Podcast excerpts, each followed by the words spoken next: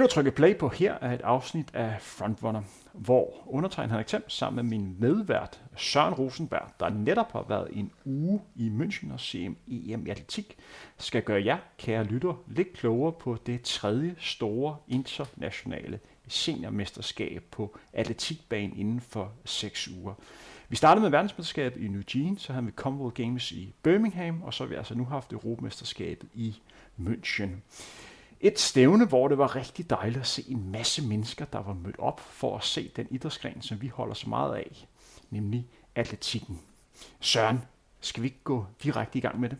Ja, det er godt, du nævner det, fordi det var virkelig, virkelig fedt at se, at der var så mange mennesker til, til et atletikstævne. Det, det, det glæder altså mit hjerte. Især når vi lige kom oven på, på VM, hvor det var sådan lidt med, med hvad var der vel, 10.000 max eller sådan noget, 12.000 så, så var det fandme fedt øh, at se, især om tirsdagen. Der var der virkelig velbesøgt. Men vi skal altså have fokus på det netop overståede Europamesterskab Atletik, som du har set langt de fleste dage af live på stadion i München. Hvis du nu skulle tænke tilbage på det stævne, jeg ved godt, der er mange oplevelser, mange sansindtryk for dig, især når du selv har været til stede, men hvad husker du egentlig bedst selv? Øhm, så vil jeg faktisk sige øh, comebacks, de, og især tyske comebacks. Altså vi havde jo hele tre, jeg vil næsten sige episke tyske øh, comebacks af tysker. Øh, Richard Ringer på maraton, vi havde Niklas Kaul på, øh, på 10-kampen, og så øh, Konstanze Klosterhalfen på, på, på kvindernes 5.000. Og hvordan var det at overvære de tre? Altså jeg ved ikke, var du ude til maraton? Hvor stod du ved målområdet der? Øh, jeg, stod, jeg, var, øh, jeg startede med at, at stå sådan et sted, hvor, at, øh, hvor jeg havde dem, kunne se dem to gange inden for relativt kort tid. Øh, og så, øh, altså fordi de løb en runde af 10 km, øh, det vil sige fire gange plus en lille sløjfe. Så efter øh, gang nummer, herrenes runde nummer 3, så, øh, så, så tog jeg metroen ind til, øh, til målområdet. Så så du spurtopgaven? Jeg står lige præcis ved øh, 42 km skiltet. Det vil sige, der mangler 200 meter. Og på det tidspunkt, der fører til færre fra Israel. Der fører til fætter fra, fra Israel. Jeg går ud fra, han, er, han kommer vel fra Etiopien eller sådan noget. Han kommer fra Etiopien, men stiller nu op for, for Israel. Ja. Han er ikke som hvem som helst på maraton. Nej, nej. 206. Øhm, og, øh, og der fører til fætter med... Altså, det er svært at lige at se, fordi at at øh, jeg kunne ikke se dem så meget øh, lang tid i forvejen. Der var rigtig, rigtig mange mennesker og sådan noget, ikke? Men øh, jeg tror, jeg kan se dem sådan... Ja, altså... Så jeg, jeg tror, han fører med en 6-7 meter eller sådan noget øh, til fatter, og så... Øh, ja, så kan jeg jo bare se på storskærm og se på mærke på publikum, at... Øh, uh, nu niver den altså til, ikke? Og så, og så vinder han jo, ja, så ender han jo med at tage den på de sidste, hvad er det, 50 meter eller sådan noget? Ja, han har en vild slutspurt til, til sidst. episk opgør, det der jo. Og dem af jer, som tænker, hvem det er ringer, så kan jeg fortælle, at han faktisk er en, en tidligere 5 og 10.000 meter løber. Han har løbet lige over 13 minutter på, på 5.000 meter, og så har han også opnået ganske fine resultater på 10.000 meter, hvor højdepunktet nok var, da han vandt det, der kaldes European Challenge på 10.000 meter for ja, i, London, ja. i London for et par år tilbage. Han har tidligere i år, eller var det øh, efteråret øh, 2021, løb løbet 208 på, på maraton. Øh, men man må nok sige, at det her det er i særklasses hans bedste resultat til dato. Og det sjove var, at det kom jo kun en halv time efter, man har fået et lignende spurtopgør på kvindernes maraton.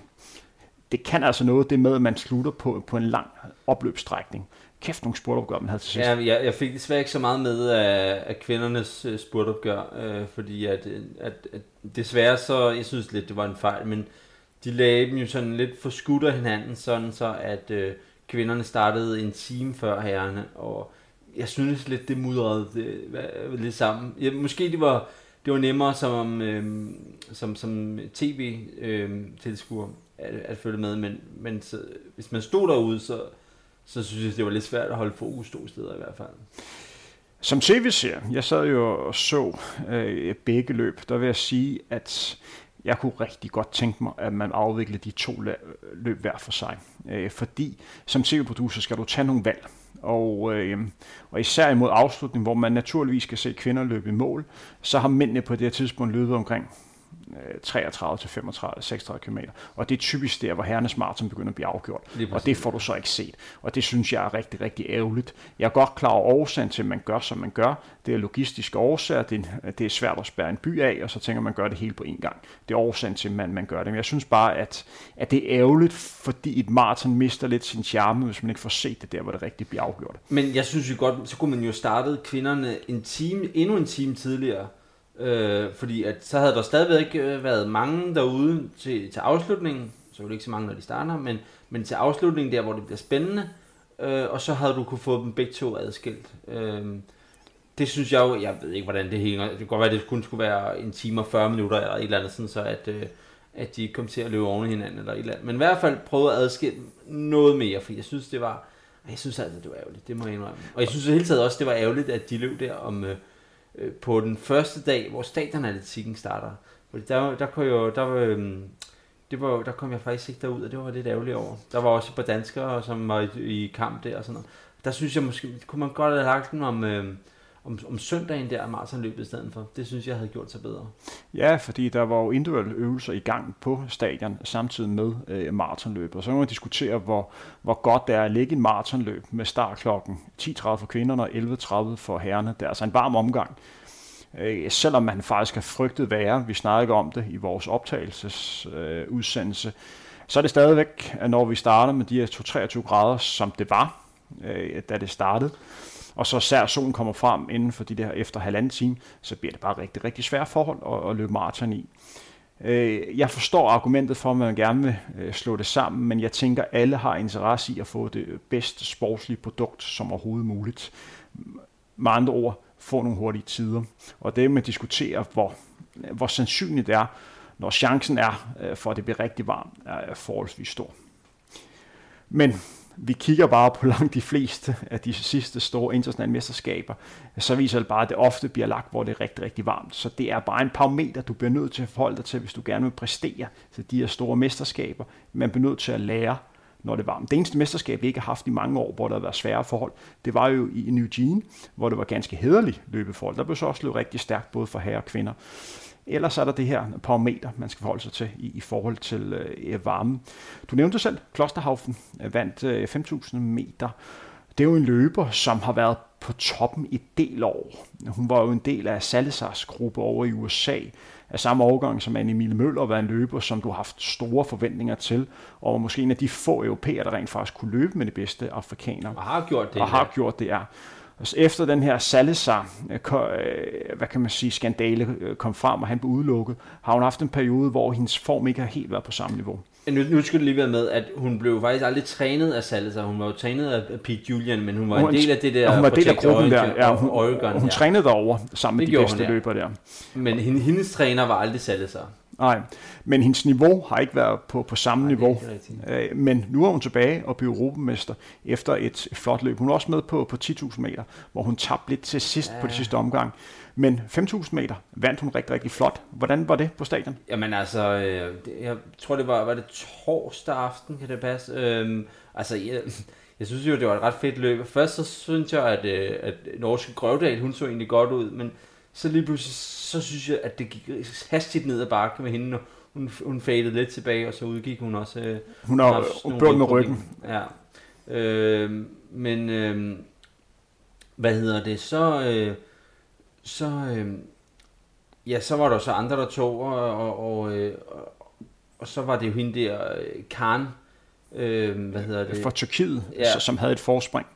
Og så kom øh, Klosterhaufen, der lå sammen med øh, den engelske løber McColgan. Øh, de lå sammen, og så løb øh, Klosterhaufen fra og kom op til, til Karen og, og løb fra hende på de sidste øh, par omgange. Jamen, det var jo fuldstændig... Altså, fordi man, altså jeg tror det er med...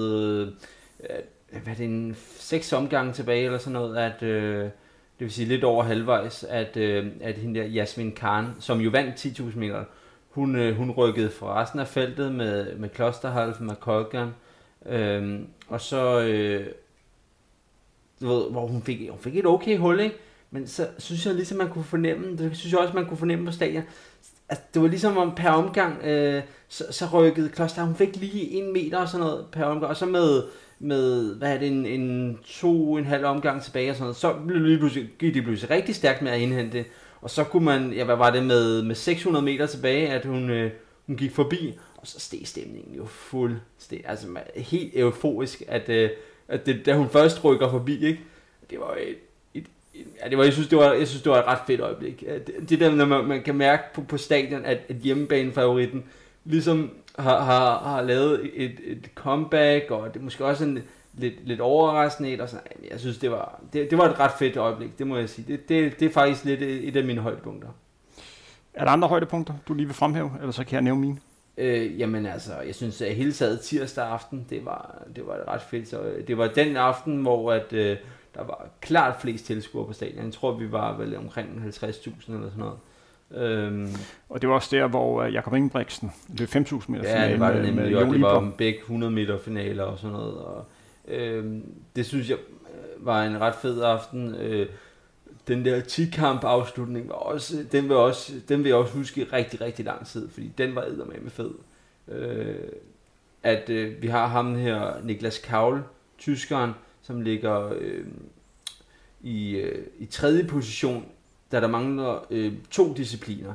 Øh, først er det spydkast, øh, hvor han ender med at kaste, jeg tror det er 76 meter, som er et rigtig, rigtig langt kast i, øh, i spydkast, og som er, er klart længere end, end alle andre i konkurrencen. Øh, og så, øh, og så til, til 1500 meter, som er den afsluttende, hvor han laver et, et fuldstændig forrygende, forrygende øh, afsluttende løb, og løber 4 minutter og 10 sekunder. Det er rigtig, rigtig, rigtig hurtigt i, i 10-kamp. Altså en af de hurtigste øh, 1500 meter overhovedet. Øh, hvor at, at også man kan fornemme den der, at han øh, øh, sætter et, et fuldstændig, jamen altså, episk ryg ind, på, ind efter sejren, ikke? Og det, det er jo lidt svært i tikamp, fordi at, at øh, man ved jo ikke, hvordan altså, de ligger i forhold til de andre, fordi at det er jo sådan et sindrigt pointsystem, ikke? Øh, så hvor at i alle andre løb, så kan du se, hvem der ligesom ligger til at vinde, ikke? Øh, det kan man ikke rigtig, men så det er sådan lidt, du ved, altså, hvordan, altså man kan se, hvordan det går i, i 1500 meter løb, men hvordan ligger du i, i forhold til de andre og sådan noget, ikke? Men øh, han ender så med at tage, øh, tage, øh, tage sejr, og det, det var fandme også fedt. Det var, det var fandme, det var, det var sgu et højdepunkt også for mig. Jeg har skrevet syv ting op, som jeg husker det Europamesterskab, øh, for jeg synes ikke, jeg vil gå sådan super meget i dybden med alle syv, men jeg vil kort lige nævne det. Du har nævnt halvanden af dem. Så ringer, høres vi ikke at gå mere dybt med, den fantastiske afslutning på, på mændenes maraton. Vi fik også en dansk bronzemedalje. Ida Karstoft på, på 200 meter.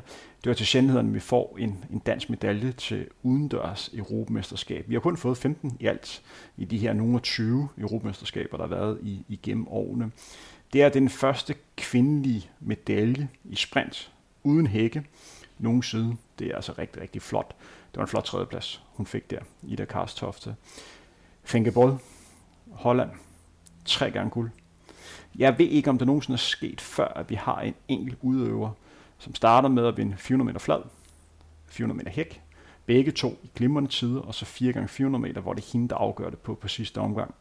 Ja, det var ret, det var også ret en champ. Fordi at jeg, hun er vel, da hun får det passion på sidste omgang, så tror jeg, at Holland er i hvert fald 10, 10 meter bagud. Ikke? Men altså, jeg var jo aldrig i tvivl om, at Femke Kubot, hun ville, løbe den her sejr hjem her. Og så har vi øh, Jakob Ingebrigtsen. Øh, ikke så meget, fordi det han vandt, men jeg synes, det man lidt glemmer, når man så hans 5.000 meter, det var han rent faktisk.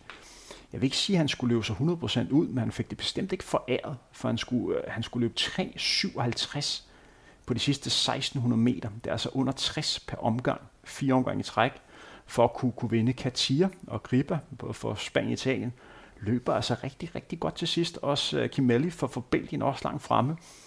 Og skulle løbe 3,57 på de sidste øh, 16 meter. Det er altså højt niveau. Vi nærmer os, hvad man typisk kan se til afslutningen til et verdensmesterskab og til, øh, til olympiske lege.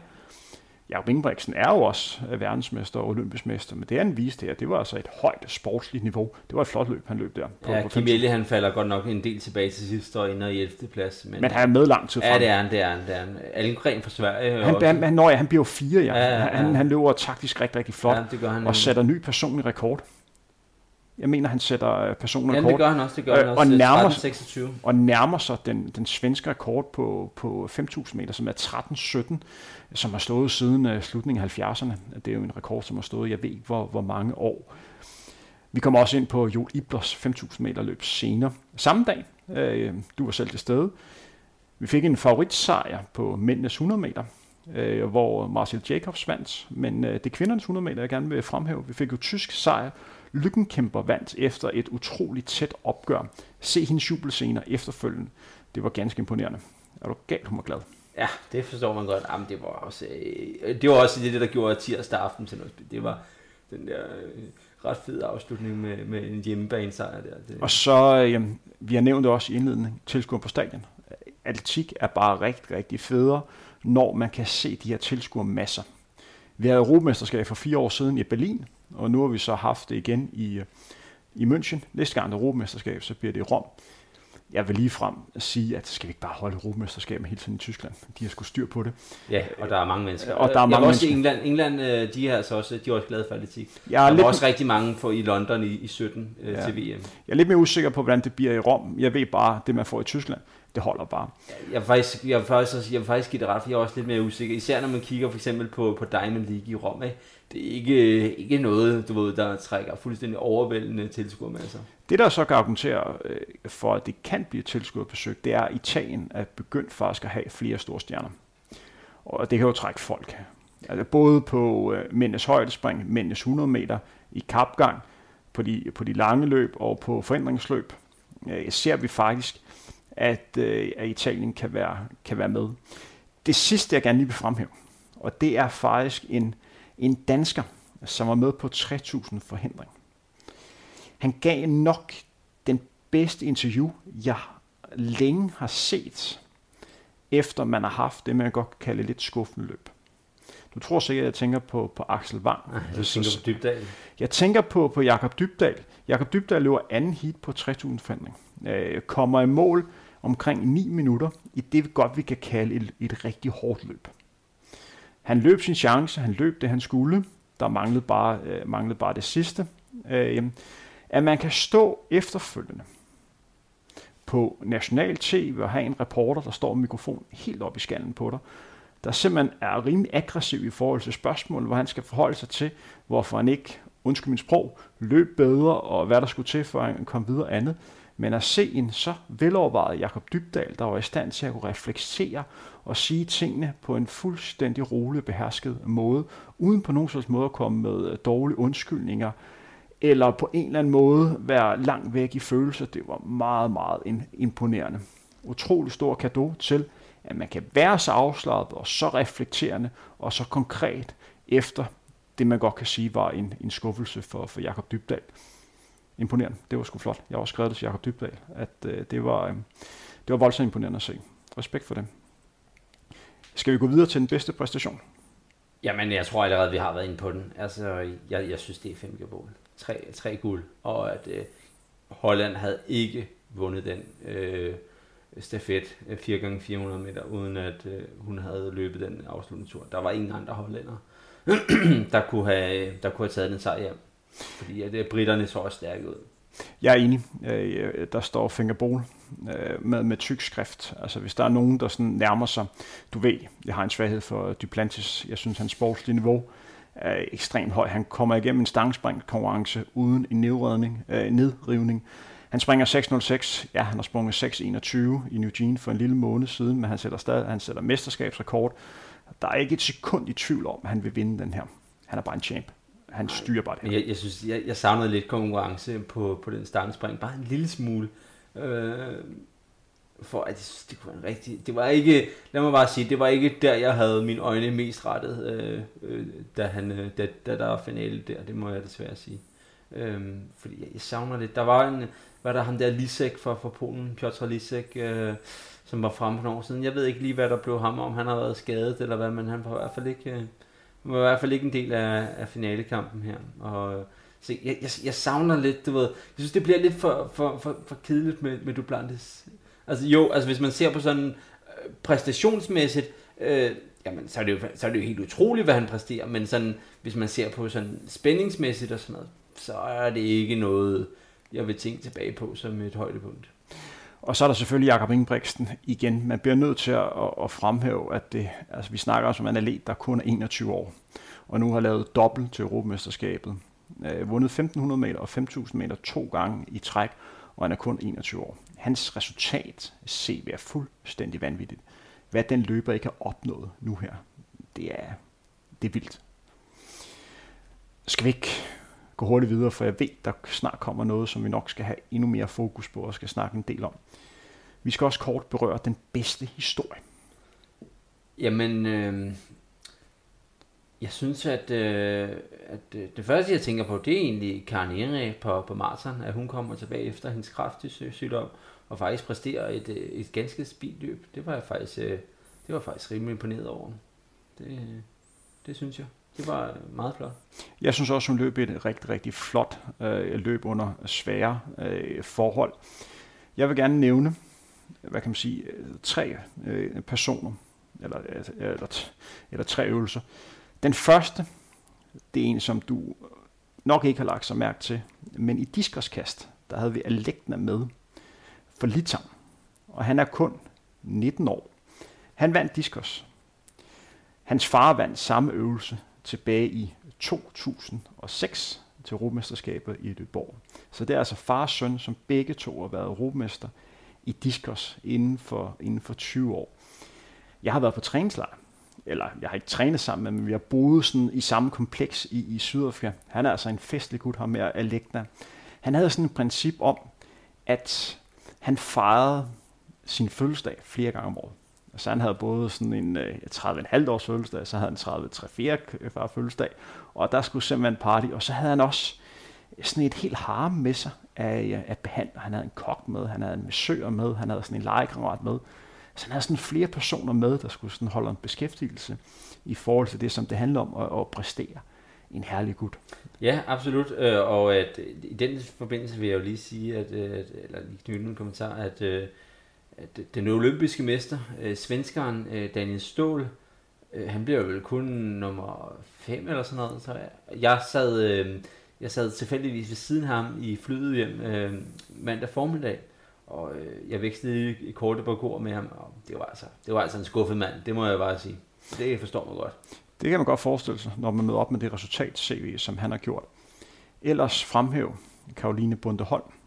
Øh, hun blev nummer 4 i, i strangspring. Vi snakker altså om en atlet, som prøvede igennem for sådan 12-15 år siden, har både været til verdensmesterskab, Europamesterskab og OL.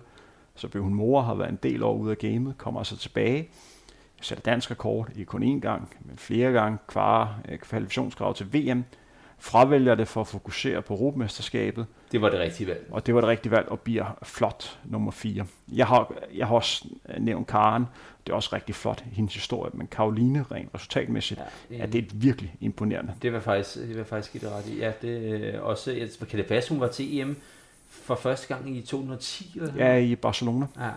Og så den sidste ting, jeg gerne vil fremhæve, og, og det er lidt mere, i forhold til eventuelle danske løber, som sidder og hører med, fordi denne her atlet burde øh, være en atlet, hvor man tænker, hvis han kan, så kan jeg den duen også. På 3000 forandring vinder Ratinen for Finland en lidt overraskende guldmedalje. Og hvad der er specielt med ham, det er en løber, som på mange måder har et niveau, som minder om Ole Hesselbjerg. De to har ligget og konkurreret en del sammen. Da, OL, da Ole kvalede til, til OL og satte dansk rekord, Sidste år, der blev han nummer to efter Ratinen i det løb i Finland, hvor han vandt et par sekunder. Jeg ved, det er en løber, som Ole sammenligner sig selv med, og det er også en løber, hvor løber som Axel Lang og Jakob Dybdal kan sammenligne sig selv med. Hvis han kan blive europamester i 60.000 forhindring, hvorfor delen skal en dansker ikke også kunne blive europamester i 60.000 forhindring? Der det burde der være en, en øjenåbner, hvor man kan sige, at der er måske andre discipliner imellem lang, hvor det er sværere at kunne se, at en dansker kan gøre sig gældende. Men her er der bevis på, at det her kan rent faktisk godt lade sig gøre. Men jeg vil så også sige, at, at lige mændenes øh, øh forhindring, det, er også et af de discipliner, hvor at niveauet, hvis man kigger sådan internationalt, øh, ikke er det højeste i forhold til... Det er, jo lige, det er jo lige derfor, at danskerne skal satse på ja, det. Ja, men enig, enig, jamen helt enig, øh, fordi at hvis man for eksempel kigger på, på 1500, ikke, altså der er det europæiske niveau jo tårnhøjt, ikke? øh, med, med, med fem mand i top 5 øh, til, og jeg, og jeg, VM. Jeg er godt klar over, at når man kigger på 5.000 meter og kigger på Jon Ibler, vi har lige snakket om det, at de, at de hurtigste drenge løber altså A357. Han skal altså kæmpe mod den øh, hvad kan man sige, verdensmesteren på, øh, på 5.000 meter.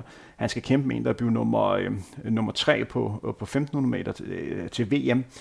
Det er rigtig stærke løber, han skal ligge og duellere med. Øh, hvis han ikke helt har dagen, så får han tæv, fordi niveauet er så højt. Men altså, forhindringen, den er attraktiv, fordi man kan få en god placering. Skal vi, øh, skal vi gå videre og så snakke om de, de største skuffelser? Sådan er det jo ved mesterskab. Der er nogen, der præsterer over evne, og så er der selvfølgelig også nogen, der ikke helt leverer. Jamen, øh, altså jeg vil starte med, altså, der er faktisk et par britter, der skuffer mig. Øh, Max Scott på, på 10.000 meter. Jeg havde altså håbet mere fra. Øh, han virker træt. Ja, desværre. Han har, ja, det er også det er en lang sæson, han har haft med indendørs og så, også sådan noget. Ikke? Vi snakker altså med løber som tilbage i februar måned, løber under 13 minutter på 5.000 meter sat europæisk rekord. Løber han ikke under 13? Var det ikke, løber han ikke 12 Jo, jo, han løber 12 tror jeg faktisk. Ja, og en løber, som vi to har haft store forventninger på, også løb lige over 27 minutter på, han på også godt til VM jo, ja, i indendørs. Han virkede træt. Ja. Øhm, og så øh, har jeg skrevet Hugo Hay på, på mændenes 5.000. Det var altså en franskmand, jeg havde forventet mig meget mere af. Men var det ikke det, han styrtede? Styrte ikke Det er rigtigt, jo, han styrtede, jo, det er rigtigt, han prøvede at komme tilbage, men altså, det var jo stadig, men altså, det, det er jo stadigvæk en, altså, nu, nu, når man kigger på resultatet, så, så, altså, så er det jo sådan, det er jo, men altså, altså at, at styrt, det er jo, jeg synes ikke rigtigt, man kan bruge det som en undskyldning. Det er jo bare en, en fakta i løbet, og, og, og de nøgne fakta er, at øh, han ikke var der, da, da det skulle afgøres. Og jeg havde altså forventet mere, og derfor var han en skuffelse i min bog. Men jeg vil sige, den største skuffelse, øh, og som nok også en af de sådan, største stjerner til, det var på kvindernes 100 meter. Dina Asja Schmidt. Hun har så efterfølgende været ude og melde ud, at hun døde med menstruationssmerter. Det er rigtigt, ja. Og det er jo svært for os to at forstå, hvad det har af indflydelse, da vi naturligt årsager ikke har prøvet det. Men jeg synes, det er rigtig fantastisk, hun er ærlig omkring det, og fortæller, Absolut. at det, det, har, det har været svært øh, at forholde sig til. Men og, altså, når man kigger på resultatet, og altså, jeg er sikker på, at hun også selv er super skuffet over det. Jeg tror ikke, hun kom til, til EM her for, for at nøjes med, med en sølvmedalje. Det tror jeg heller ikke, men hatten af, at hun fortæller, hvad årsagen er øh, til det. Men igen, det er altså en elit, som har et, et CV, som er på mange niveauer markant bedre end dem, hun ligger konkurrerer med. Altså hun bliver, hvad, hun bliver sidst i 100 meter finalen, hun bliver toer i, øh, i 200 meter finalen efter Kambunji, og så får hun aldrig løbet på, på stafetfinalen, fordi at britternes øh, skik, skiftede kikser.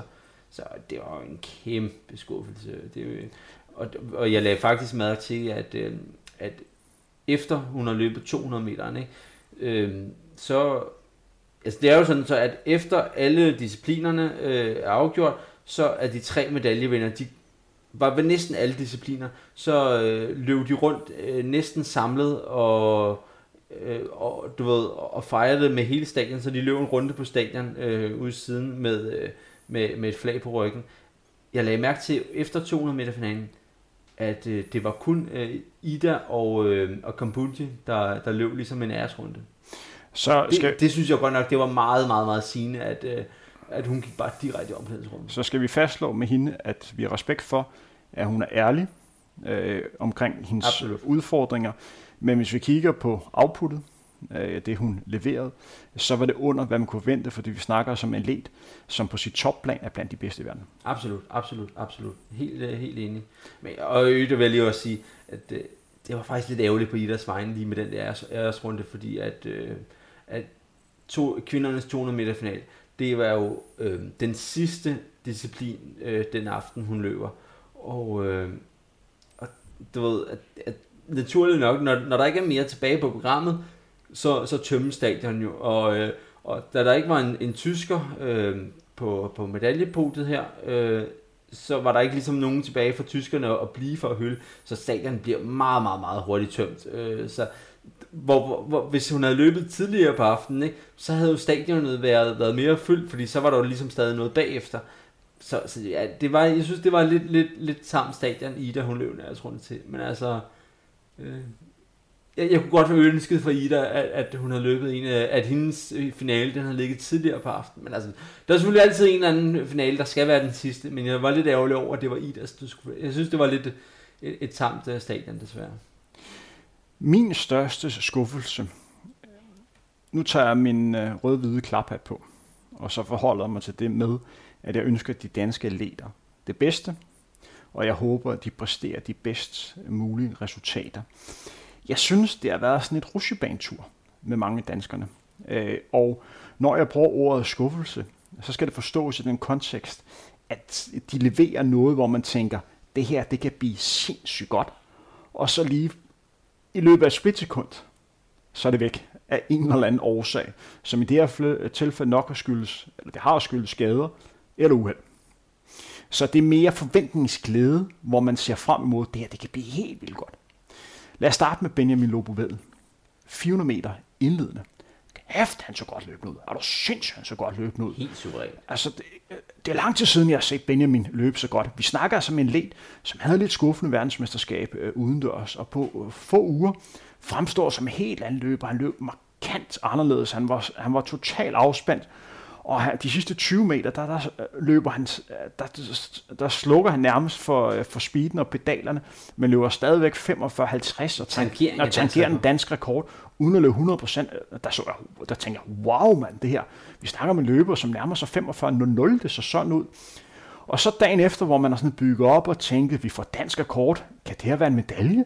Kan det her være hans store internationale gennembrud? Jeg var sikker på, at som minimum vil han gå i finalen, og det, det snakkede jeg jo lige med, øh, med, med, med jeg, jeg mødte lige landstræneren på, på stadion efterfølgende, øh, Mikkel Larsen, og øh, hørte, hvorfor at Lobo han var udgået. Øh, og han sagde også, at, øh, at at der var noget med noget krampe og sådan noget, at han som minimum, minimum havde, havde gået i finalen, fordi at, øh, at hans tid for indledende bagen efter var jo, jeg tror det var nok til at vinde det heat, som, øh, som Lobo var i. Så han var som minimum gået i finalen. Og jeg, helt ærligt, Henrik, jeg tror sgu, at han havde fået medalje. Det, det føler jeg, det, vil ikke sige, at jeg føler mig sikker på det, men jeg føler mig sådan, har en rigtig god fornemmelse af, at Benjamin havde taget, altså, havde taget en medalje her. Og det så simpelthen så godt ud. Jeg kan godt forstå, at der er folk, der sidder og sæt med i løbet. Hans indledning, der tænker, hvor fanden løber man ikke igennem? Hvorfor trykker han ikke igennem de sidste, øh, de sidste 20 meter? Men på det her tidspunkt regner han jo med, at han skal løbe semifinalen efterfølgende. Plus man skal være opmærksom på, at systemet til Europamesterskabet er, at de bedste løber ikke er med i indledende. Altså det vil sige, at i semifinalen får en endnu hårdere konkurrence og behov for at være endnu mere på, på 100%. Men det var en, en skuffelse ud fra det, som han byggede op. Og det samme var også tilfældet Altså Simon Hansen kommer videre til, til semifinalen på, på 200 meter, på den, øh, på den langsomste af de her øh, tre hurtige tider, der, der går videre. Og man tænkte, yes, du er endelig gået videre, nu kan han nu afslappe, han kan måske løbe nærheden af 20,5 som hans niveau, og så bliver han også skadet her. Så det er også bare, at man har haft de her forventninger til det, og så får man ikke rigtig set, mm. Og så skubber han en der Tassana ud. Så skubber man Tassana ud. Havde han bare stoppet de sidste 50 meter, Øh, så, han, han var jo, øh, så var det så var det Tassana øh, Dyrbak, der var gået øh, i semifinal i stedet for. Og de her skader, det gør jo også plus en skader til Koji Musa, hvor man også har tænkt, den her sæson her skulle altså være Kojos helt store gennembrud. Efter en fantastisk 2021-sæson skulle vi have en dansker, der måske kom i 100 meter finalen til, til Romesterskabet. Medalje måske endda. Med, altså han var så godt løbende sidste år. Men han var også, øh, måtte også trække sig i forhold, til, i forhold til en skade, og det er også bare øv i forhold til, hvad man har, sådan har bygget op, hvad man har haft af forventninger. Det er samme i forhold til øh, stafetterne. Der har været nogle skader, men for herrene, to store mesterskaber, to, øh, to kiksede skifter. Altså, der er ting, der er et eller andet, der ikke fungerer, og det på en eller anden måde også må være en, en skuffelse. Jeg er godt klar over, at der er forskellige årsager. Det, det kan være svært lige at navigere i det. Og kvinder, er på vej mod noget, noget godt, men den sidste skift, den sidder ikke helt øh, i, i skabet. Og tager betragtning af, hvor godt vi har haft kørende øh, med stafetterne gennem de sidste par år, så er der en her, der ikke spiller.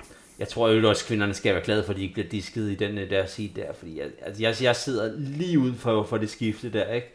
Øh, sammen med øh, en, nogle andre danskere, øh, øh, Lobo og øh, Gustav Lundholm og nogle andre løbere. Øh, og øh, jeg synes, den så meget, meget, meget, meget, øh, øh, hvad skal vi sige, lang ud. Altså, jeg synes, det, det, jeg synes, på mine øjne så lignede det, at de var over øh, skiftegrænsen, men øh, Så jeg tror, at kvinderne skal være glade for, at de overhovedet fik, øh, fik en tid der. Fordi det, det var også skuffende, det må jeg sige. Der, ja, der var altså en potentiel finaleplads her, hvis hvis de havde løbet op til niveau. For det vi skal snakke om, det er, at vi har altså nogle rigtig, rigtig hurtige kvinder. Vi havde jo også Mette Graversgaard med, når vi sådan snakker om danskerne, man kan tilfredse. Hun blev altså nummer 6 i finalen på, øh, på 100 meter hæk, efter hun der havde et uheld undervejs. Hun løb op til sit absolut bedste i semifinalen. Wow, siger jeg bare. Ida Karstofte løb også rigtig stærkt på, på 100 meter. Og så har vi de specialister, som, ikke har, som jeg ikke fremhæver her. Det gør bare, at vi står bare med en potentielt rigtig, rigtig hurtig kvindelig 4 gange 100 meter. Og det samme for herrerne har vi altså også nogle løber, som har et tårnhøjt niveau lige i øjeblikket. Plus, at danskernes styrke plejer altid at være de her skifter. Det plejer at være der, at vi er med, og det har bare ikke rigtig siddet der øh, indtil videre. Og det er noget, som man må, må arbejde med, fordi sidste år viste man bare, hvor langt man kan komme ved at træne de her skifter. Skal vi gå videre med, om danskerne kan være tilfredse med selve mesterskabet? Skal jeg starte her? Ja, det må du gerne. Som jeg nævnte tidligere, så når man skal evaluere sådan et stort mesterskab, det ved jeg sådan rent forbund, øh, forbundsmæssigt, selvfølgelig har man for Dansk Atletikforbund en, hvad kan man sige, en officiel øh, målsætning. Og målsætningen her har været, at man gerne vil have en medalje. Eller være nærheden af medalje. Den fik man opfyldt. Fordi man, øh, Ida Karstofte blev en flot nummer tre. Derover deler man så danskerne op, eller dem, der har været med, op i tre kategorier. Dem, der leverede over niveau, dem, der leverede på niveau, og dem, der leverede, under niveau. Jeg vil gerne forholde mig til det, dem, som jeg synes har levet over det, man kan forvente. Og den anden kategori, synes jeg ikke, vi skal snakke så meget om. Vi kommer til at have ekstra fokus på, hvad kan man sige, på selve maratonløbet, og så også lige snakke lidt om, hvad kan man sige, øh, Jol og, og Axel. Og, og Jakob Dybdal har vi, jo, har vi jo nævnt. Men Karoline Bunde bliver jo nødt til at fremhæve. I en fjerdeplads det må vel betegnes som over niveau. Ja, det vil jeg også sige, ja. Ida Karstofte, når man får medalje, selvom man er en af dem, der møder op med den bedste seedning, så er det stadigvæk over niveau. Det er flot. Men, men igen, så, så er det jo altid det, om, om det er over niveau, eller om det er bare deres nye niveau, kan man så sige. Det er jo altid et spørgsmål, om man har overpræsteret. Eller Når om... det er første gang, man står i en EM-final, og første gang, man får medalje, så vil jeg argumentere for, at det er over niveau. Ja, okay, det kan man godt sige, ja. Fordi det er altså bare noget helt andet at være, være med, øh, når, det, når det gælder. Og jeg synes, det er imponerende efter en sæson, som jeg synes har været ekstremt lang. Jeg synes virkelig, hun har løbet mange løb. Rigtig, rigtig mange løb. Det må slide på en rent fysisk og, og rent mentalt. Er det hendes tredje mesterskab i år? Det er hendes... Øh, ja. EM inden, eller Ja. ja. e, VM inden, VM ude, og så EM her nu. Og jeg kan godt være en lille smule bekymret for hende for de kommende år. Og det er selvfølgelig... Der er sikkert nogen, der vil sige til mig, Henrik, så hold dog din kæft, hun har lige fået medaljer, det er rigtig, rigtig flot. Og hun skal også bare nyde, hun er på toppen, og hun skal bare løbe Diamond League. Men vi snakker altså med en led, som har haft et par svære år de sidste år, fordi hun har øh, bøvlet med skader. Og nu er hun altså bare ramt toppen, kommet ind der flow og løbet det ene løb efter det andet. Ja, hun har fået en medalje. Hvad med næste år? Hvad med de, de kommende år? Tager hun skade alle de her løb? Kan hun blive ved med at holde sig sulten? Øh, jamen, hvad med rent fysisk? Har kroppen kunne følge med, eller vil de her skader, øh, hvad kan man sige, komme igen? Jeg ved, det er en rigtig, rigtig svær snak, fordi øh, der er mange interesser i spil, og for øh, at kunne komme til VM, så skulle man også igennem øh, flere løb. Men jeg kan godt være lidt bekymret for, hvad de kommende år kommer til at byde for hende, fordi hun har haft den her skadeshistorik. Og det svarer lidt til, hvis vi laver en sammenligning med det, som tidligere har været en fodboldspiller. En fodboldspiller, der gennem et par år har haft en del skader af sin klub, og så lige pludselig kommer ind til en ny klub, og så spiller vedkommende 50 kampe på et år, hvor man tidligere kun har spillet 25. Det er ekstremt større belastning for, for kroppen, og det er lidt det samme, når vi skal øh, mide her. Det kan være, hun klarer det, det håber jeg. Men jeg kan godt være en lille smule bekymret. Jeg håber, der, jeg, og jeg tror også, der er gode folk omkring hende, som kan tage kloge beslutninger. Mette Gravskov løber også lige, om man kunne vente, om hun kom finalen Jeg synes, når man øh, løber op til sit øh, danske rekord og bliver nummer 6 i finalen, så synes jeg, man præsterer over niveau. Og så Benjamin Lobo. Har Den- jeg den er jo lidt svær, jo, Den er spørgsmålstegn med, fordi når man løber dansk rekord, og når man viser det, man gør, øh, så er det selvfølgelig over, hvad man kan hvad man forvente, men samtidig med, hvad kunne det være blevet til? Det er det. Altså, jeg, jeg, og jeg, han jeg tror, det var jo- blevet medalje, Henrik. Og han skulle jo komme videre. Øh, Ja, det var, han var kommet videre. Nej, men, men altså, under alle omstændigheder, så skulle han komme videre til semifinalen, og så håber Nå, han, ja, ja, men han var også kommet videre i finalen. Det, jeg, jeg, er- det er jeg rimelig sikker på. Men, men det er et spørgsmålstegn for mig. Altså, han hører i den kategori, men jeg er lidt usikker på, Jamen, den, den, er også, den er bare svær, ikke? Fordi at, øh, at du ved, man, når man giver så lovende et, øh, et, et, en indledende heat, ikke? Og, og det er jo ikke på grund af, at han leverer skuffende semifinale. Øh, det er på grund af, at, at, at han slet ikke leverer noget, på grund af, at han udgår af skade. Ikke? Så det er så ærgerligt. Og så vil jeg også gerne nævne to maratonløbere. Andreas Lommer. Kæmpe champ. Jeg synes, han, han løber klogeste maratonløber med alle, alle danskerne. Han løber, han løber 2.20. Øh, han har løbet hurtigere, men rent taktisk løber han et perfekt løb. Han tæller ikke med individuelt, men tæller med øh, holdmæssigt, på grund af, at han var reserve. Ud fra det, han stiller op med, ud fra hans niveau, så synes jeg, at han løber et rigtig, rigtig flot, veldisponeret løb. Så synes han præsterer over, hvad man kan, hvad man kan forvente. Og øh, Karen Ingerik, i forhold til, hvad hun har gennem, i forhold til hele hendes optakt til, også hun har fået corona et par uger op til, så synes jeg også, hun præsterer bedre, end man kan, man kan forvente. Ja, enig. Men overordnet, synes du så, at vi kan være tilfredse med mesterskabet? Øhm, altså, jeg tror, jeg skrev til dig inden, Henrik, at jeg troede på to danske medaljer. Og det, og det er selvfølgelig højt, men det havde jeg virkelig en stor tro på. Og jeg, der var fire danskere, jeg kunne søge levere dem, og det var øh, Benjamin Lobo, og det var Axel Wang, og det var Ida Karstoft, og det var Mette Gravskov. Og øh, ja, altså man kan sige, at Ida hun leverer den jo. Øh, Mette er ikke så langt fra, hvis, øh, hvis, hvis hun havde løbet helt op til hendes danske rekord i finalen, måske også forbedret den lidt, så hun, altså, så hun er ikke så langt fra den medalje. Øh, og så er der ja, de to super ærgerlige. At det, det, var faktisk, det var faktisk med, med ret kort mellemrum, at, øh, at først at øh, Lobo ikke stiller op, og så Axel Wang øh, øh, må, ja, hvad hedder det, han, han, han, han snubler der i øh, hans heat der. Jeg vil gerne lige gennemgå de, øh, de danske løber på, på mellemlang, som vi kan snakke om indtil videre. Øh, jamen, der kommer lidt tal for mig. Du kan byde ind, hvis du gerne vil komme med eventuelt kommentar. Hvis vi starter med Axel Wang, øh, så synes jeg faktisk, han løb et rigtig, rigtig fint løb. Det, man skal være opmærksom på om Axel, det er, at han er en ung gut. Han er jo kun 18 år, er med til sit første store internationale mesterskab. Det er en løber, som har opnået flotte resultater på, på juniorplan og nationalplan herhjemme. Han har vundet flere store titler. Han har alle løb vundet med at løbe den for spids. Det er hans styrke. Han går frem til hans første europamesterskab og løber det, som er bedst for ham, nemlig at lægge sig i front og holde et stabilt tempo omkring de her 68-69 per omgang, 67-69, som giver omkring, det er lidt over 52-52, som er en slut omkring 38, som han har en forventning om var nok til at gå videre på, på tid. Han styrter så, da der mangler et par omgang, da han ligger front i feltet. Så jeg synes faktisk, han gjorde alt det rigtige. Jeg synes, han så stærk ud, Henrik. Jeg synes virkelig, han så stærk ud. Og han var i hvert fald gået i finalen. Og jeg er rigtig glad for, at du har en løber, som møder op og løber sin chance. Og Enig. bare siger, prøv at høre, det kan godt være, at de, de store drenge, jeg løber med, men jeg løber ud for, hvad jeg kan, og ud fra mine forudsætninger for at skabe det bedste niveau for mig selv.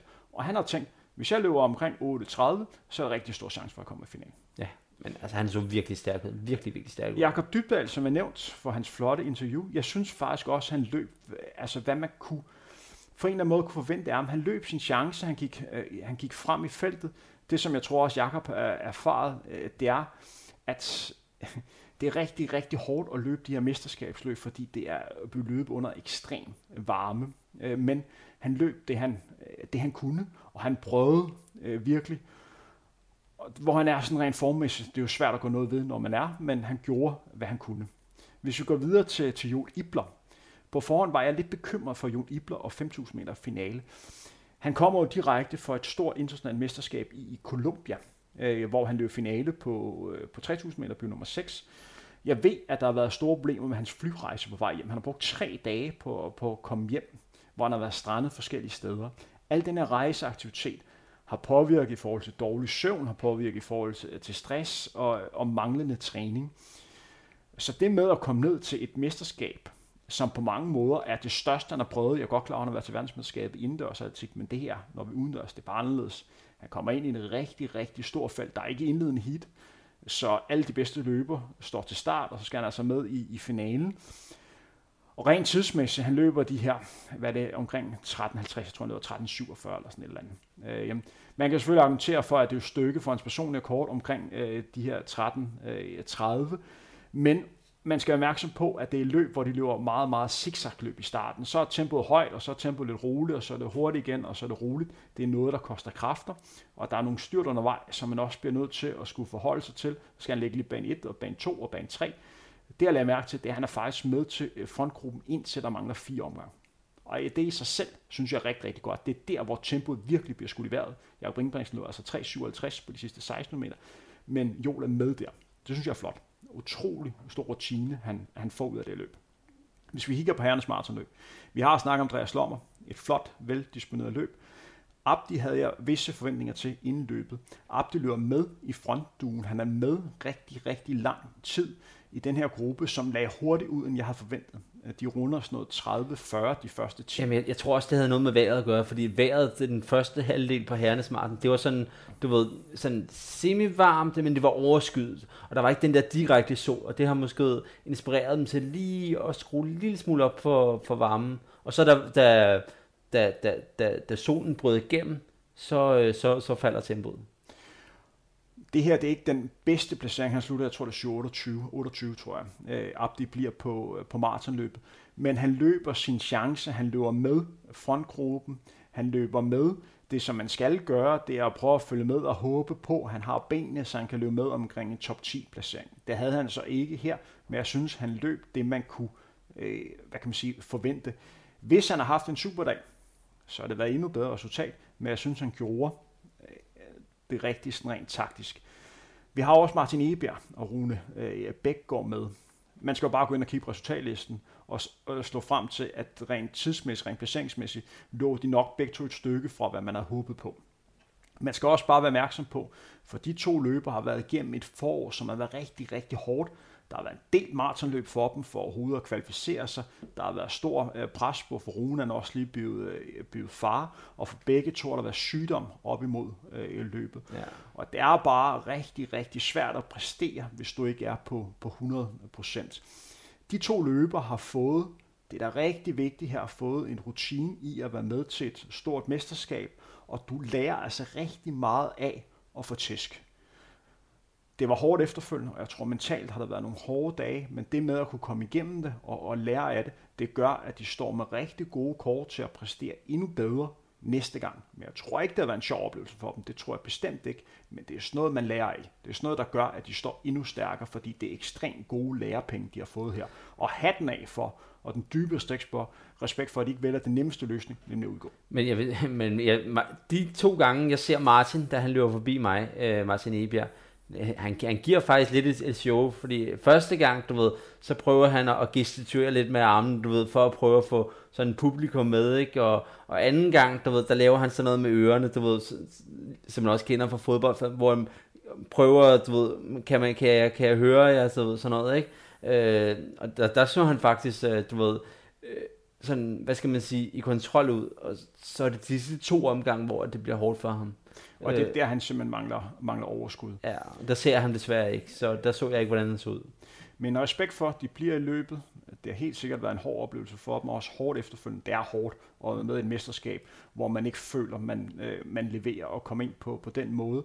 Ja, det er rigtig sjovt at slutte sidst og tredje sidst, som de Men, gør vel. Øh, de skal lære af det, fordi de får nogle rutine, og de får nogle dyrebare øh, lærepenge.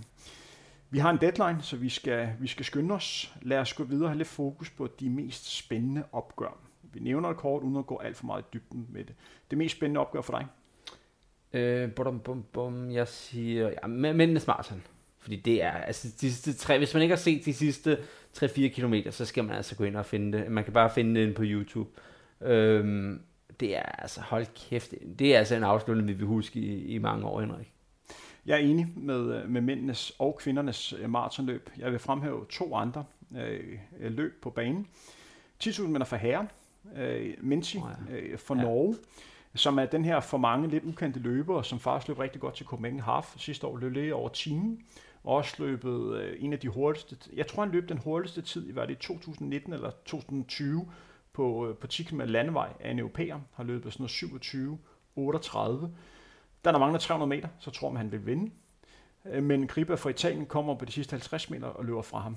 Når jeg kigger på øh, ham der Menzi fra Norge, jeg håber, jeg udtaler hans navn korrekt, så virker han som en løber, som, øh, som hvis han fik lavet lidt mere løbeskoling, så tror jeg altså, der er en raket gemt i ham.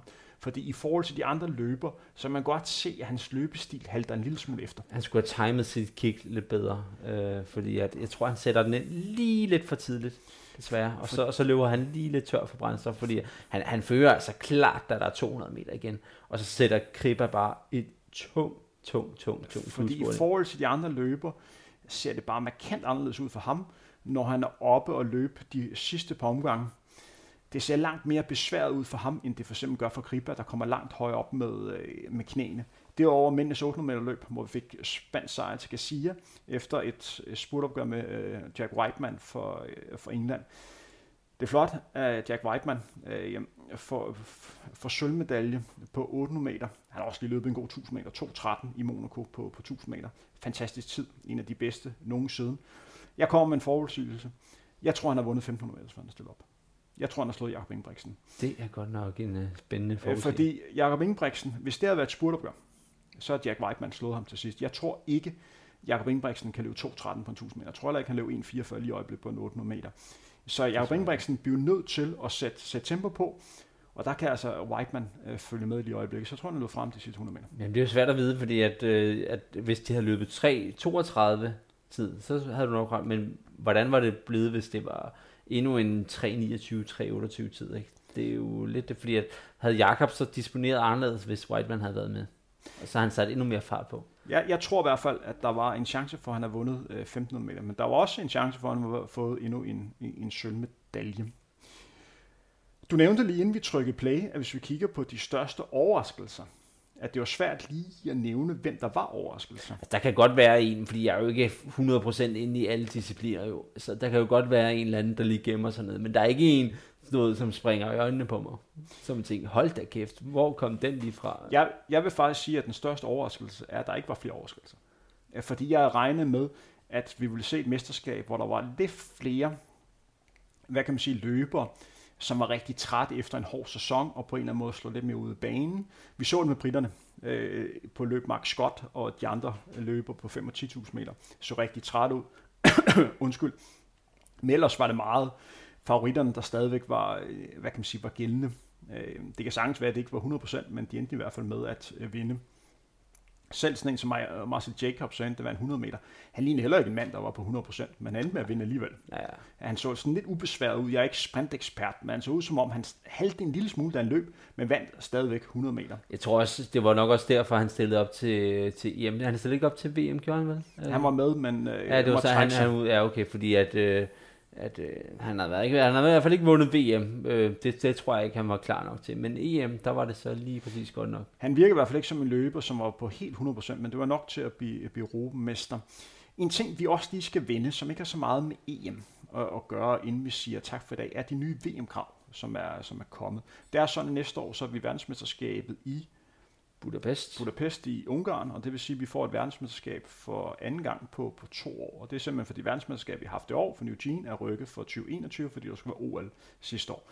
Der er kommet krav ud, og hvis man kigger på, på de krav, så er der en ting, øh, som er, er rimelig øjefaldende. Det er, at det er rekordhurtige krav. Altså niveauet for at komme med til et stort mesterskab har aldrig været højere, hvis du bare kigger på selve tiderne.